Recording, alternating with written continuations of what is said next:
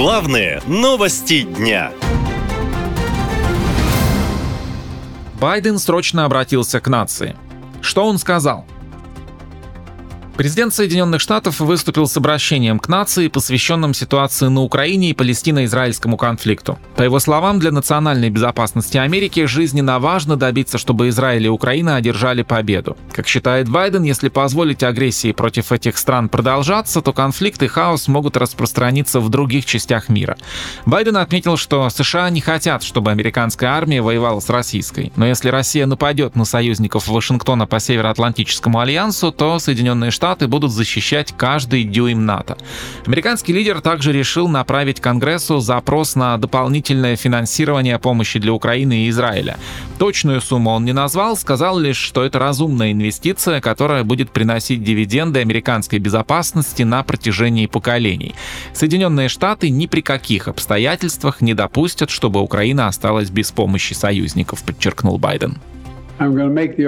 Я выскажу аргумент, что это чрезвычайно в интересах Соединенных Штатов Америки, чтобы Украина добилась успеха. Это чрезвычайно в наших интересах. Два с половиной года я собирал коалиции, о которых раньше никто не мог подумать. Для подавляющего большинства внешнеполитического сообщества, как левых, так и правых сторон ясно, что это было ценным шагом для Соединенных Штатов Америки, чтобы увеличить поддержку, которую мы имеем по всему миру. Мы собрали 50 наций, поддерживающих Украину, и мы организаторы этой инициативы. Я провел переговоры и представил аргумент, что большинство американского народа до сих пор поддерживает Украину, и большинство членов Конгресса, как демократы, так и республиканцы, поддерживают это пятницу 20 октября Белый дом официально сообщил, что президент Байден направил в Конгресс бюджетный запрос на выделение 106 миллиардов долларов для финансирования программ безопасности. Более 75 миллиардов из этой суммы предназначены для помощи Украине и Израилю. На нужды Украины, как отмечается в заявлении Белого дома, планируется выделить почти 61,5 миллиард долларов. Эти средства направят на пополнение военной техники страны, оказание помощи в области экономики и безопасности и поддержку украинских беженцев в США.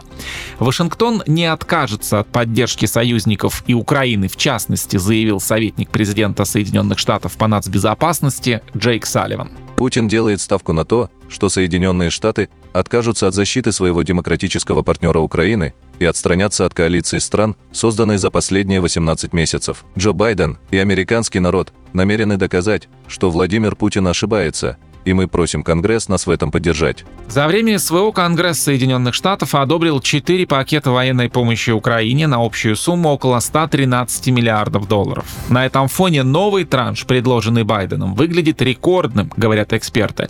По их словам, это свидетельствует о том, что американский президент пошел на опережение, чтобы помощь Киеву была непрерывной.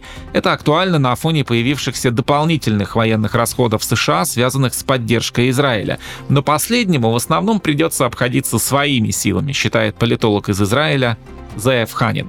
Израиль не Украина, да, так сказать, поддерживать в течение многих-многих месяцев и лет э, в этой ситуации э, никто не будет, даже наши ближайшие союзники. На укрепление обороны Израиля после нападения, совершенного 7 октября из сектора Газа, Белый дом просит Конгресс выделить около 14,5 миллиардов долларов. Также американский президент обратился к Конгрессу с просьбой выделить 10 миллиардов на гуманитарные усилия, в том числе на помощь палестинскому населению. Помимо этого, Байден запросил более 13,5 миллиардов долларов на охрану границы США и Мексики и почти 7,5 миллиардов на другие приоритеты в сфере национальной безопасности. Но основная часть запроса — это помощь Украине. По расчетам экспертов, это поможет закрыть потребности Киева сразу на год. И, как ожидается, конгрессмены не будут возвращаться к этой теме до президентских выборов в США в ноябре следующего года.